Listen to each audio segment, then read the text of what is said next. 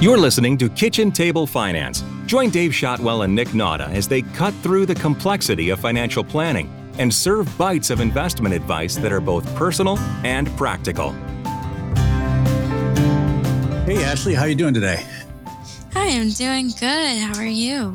I'm good. It is time to record a podcast, and Nick's on vacation. Yes, he is. Because it's the middle of the summer, and that's what people do. So I dragged you into the show for today.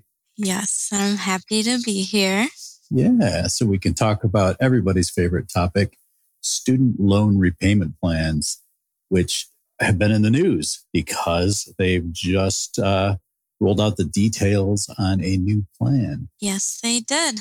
That plan was called the SAVE Plan. That's sh- short for Saving on a Valuable Education. It's going to be replacing the repay plan that currently exists. And if you are in the repay plan, you will be automatically transitioned to the new SAVE Plan once that gets set in stone, I believe, this summer. Yes. Yeah. They're going to phase this in over this summer and next summer. You know, th- this kind of arose out of uh, some campaign promises from the Biden administration about uh, working on student loan forgiveness and lowering student loan debt. And a couple of weeks ago, the Supreme Court actually struck down part of the forgiveness program where they were looking to just forgive a lump sum of debt right off the top, but left the um, new provisions for repayment under this new plan intact. So they're going ahead with that. And uh, all politics aside, there's some financial planning implications. So we thought we should talk about it. Yes. I guess, you know, from a high level, first of all, one thing that sets this plan apart is everybody is eligible if you've got federal student loans, regardless of uh, mm-hmm. when you took them out. And that in, in the alphabet soup of old income-based repayment plans, which there have been several, so many that I can't keep them all straight. Most of them had limits on who was eligible for particular plans based on what type of loans they had and when they took them out. So this one's a little more, little bit broader. And in general, it should lead to lower monthly payments for a lot of people, right? Yes. So the old payment in the repay plan was ten percent of your discretionary income. And with the new SAVE Plan, it's going to go down to five percent of the discretionary income. So the monthly payment will go down for basically everybody. I believe they're, they're keeping it at ten percent for graduate loans. Yes. So it's undergraduate loans that are going down to five percent from ten percent. But another aspect of it that will affect graduate loans and undergraduate loans is how they're counting discretionary income now. Well, they enlarged what counts of your income as non-discretionary and shrunk the discretionary part that they say you have available, right? Yep. So they increased the percentage that they based that calculation on. So as well as for the undergrad, decreasing the percentage of that discretionary income, it's also taking kind of more percentage into the account of the federal poverty level that they use to calculate the discretionary income. Now, there's one one little caveat to all of this. While most people will see lower payments under the new plan, the payments under this plan aren't capped the way they were in the old plan. The old plans basically said if your income rises to the point where your payment under their payment calculations would be higher than what your standard loan repayment, if you were just on the twenty-five year repayment plan, if it got to be higher than that, then it capped out at whatever that standard plan would be. With this new plan, you could potentially actually have a higher payment. So it, it really would only matter if you were in a pretty high income situation, though. Another new thing with the SAVE Plan is if you are married and filing separately, um, you are now able to exclude your spouse's income from that calculation for the monthly payment. This was not possible in the previous plans. But something to note about that is if you are ma- married filing separately, that does often result in higher overall taxes. Yes. So we would have to go into the details and make sure that the savings of your student loan payments would outweigh the increase of taxes that right. you have to pay.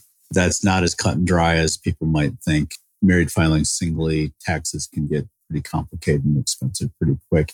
By way of background, for a while, you could get away, get around some, on some of the old plans. You could get around counting spousal income by married filing singly, but then that was kind of eliminated with some new provisions over the last few years. And now they're going back to, to allowing that to be counted or to work.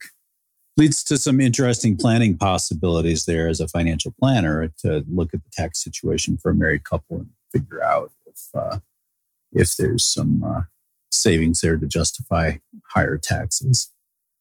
What about negative amortization? That's kind of an unfamiliar concept to a lot of people, but could be important with student loans under the old plans. In the past, with old payments, if the monthly payment that you were making was not enough to cover the interest on the loan, the balance would continue to increase as the interest was accruing. But now with this negative amortization that they're adding to the SAVE plan, that interest will be subsidized. With the higher interest rates now, this could end up being large savings over time. Right. That was a that was an issue for people with large loan balances and low income. So their loan their loan payment calculation based on their income wasn't enough to cover the monthly interest. And they'd be working hard at a low income job to make these payments and were actually falling further behind on their loans, even though they were making the amount that they were supposed to make. So that's been that's been eliminated. That's more important now too, right? Because interest rates are higher. So over time, that could actually lead to a bigger savings for a lot of folks. Yes, I definitely agree. Instead of having that that balance continue to grow. So they're they're thinking ahead there a little bit. What about uh, expanded loan forgiveness? I thought this was an interesting aspect of the new plan. So they increased the amount of loan forgiveness from the previous repayment plan options. For the SAVE plan, if the total combined loans for undergraduate and graduate federal loans, if they are twelve thousand dollars or less, any remaining balance on your loan will be forgiven after ten years of payments. And then balances between twelve thousand dollars and twenty-one thousand dollars for undergrad, and on the higher end, twenty-five thousand dollars for graduate loans. Those will be forgiven somewhere between ten and twenty-five years, depending on the balance and the calculations they do behind the scenes. And also, if you have above those amounts for your federal student loans, they will be forgiven, I believe, after twenty years for undergraduate loans and then twenty-five years for graduate loans. Well, the the promise of forgiving loan balances right up front has kind of mm-hmm. been been pushed aside. They're building it back in on the back end, really. And I think that for a lot of for a lot of large loan balances, it may actually have a bigger impact this way. There's some interesting things too that they've changed with forgiveness around what counts as a month. It used to be if you made a payment for a month based on the formula for your income, that counted as a month towards the uh, the time you had to have. Now they're expanding that to include months when your loans are in deferment for some health issues and unemployment and military duty. So that makes it a little bit more flexible. And and then consolidation too, right? That used to reset the clock on the uh, the forgiveness timetable. So some people were stuck paying higher interest rates or having, you know, multiple loans out there that they couldn't consolidate because it would start the clock back on their loan forgiveness schedule. But now that doesn't matter.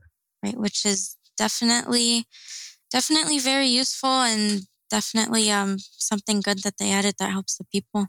Is your take on it that for most student loan borrowers, the SAVE plan is going to be a good idea? Yeah, definitely. I believe so. As long as the monthly payment, of course, works out to less than what the standard payment on your loans would be, it would definitely be good to try to get into this plan, apply to it, and start going into this plan.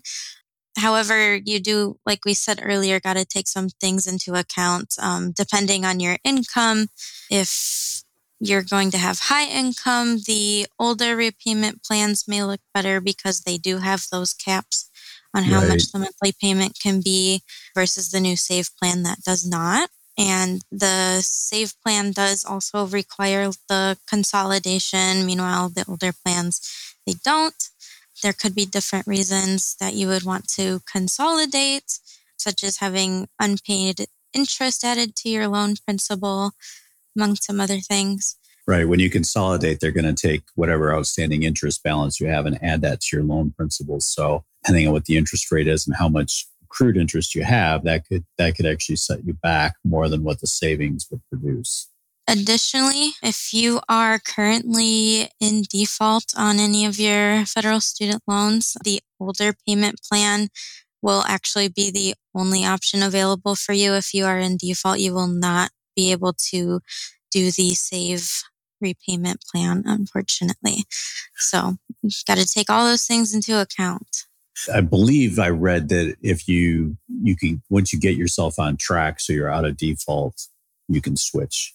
I believe, I believe so. Like any of these things, you know, we've been given this this pile of regulations and some articles talking about it, but none of this has been put into action yet. So it's going to take some time for uh, for everybody to sort out how all these things are really going to work in the real world. Another kind of final aspect of this plan is they're kind of implementing it in phases, right? There's going to be some things that are taking effect right now versus some things that won't take effect until next July. Correct. Like I mentioned at the very beginning of this podcast, the SAVE plan will be rolling out sometime this summer, and the repay plan, everybody in that will be automatically moved over to the new SAVE plan. The discretionary income threshold also does go up this summer. The subsidized interest starts this summer. And the exclusion of the married filing single status for your spouse's income for the SAVE plan, that also starts this summer. And then there's some things that don't start until July first of twenty twenty-four. That is going to be when the reduced payments to five percent of undergraduate loans begins in July first of twenty twenty-four. The changes to the forgiveness timeline and how the payments are counted also won't start until July first of twenty twenty-four.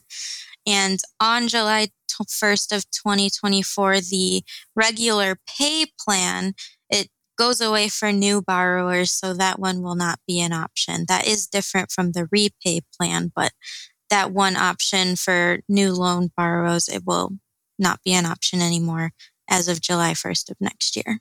So we'll see all this uh, kind of take effect over the next uh, twelve months. And as uh, student loan repayments are scheduled to start here pretty soon after being suspended for what? We're going on three years now, right? I think, yeah, I think so.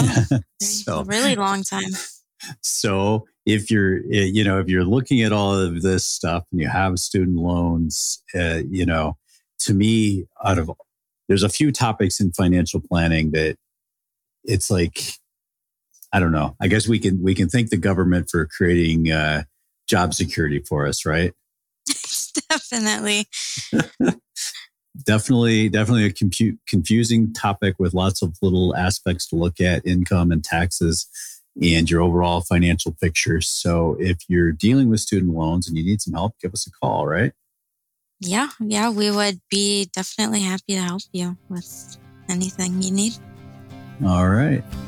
Well, Ashley, thank you for your help on this. Yeah, thank you, Dave. It was a pleasure to be here.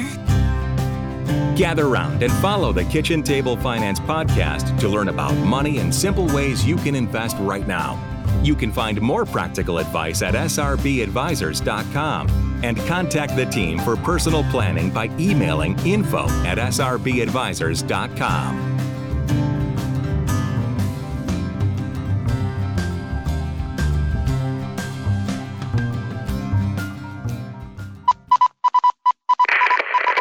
This is a Zedia Media production.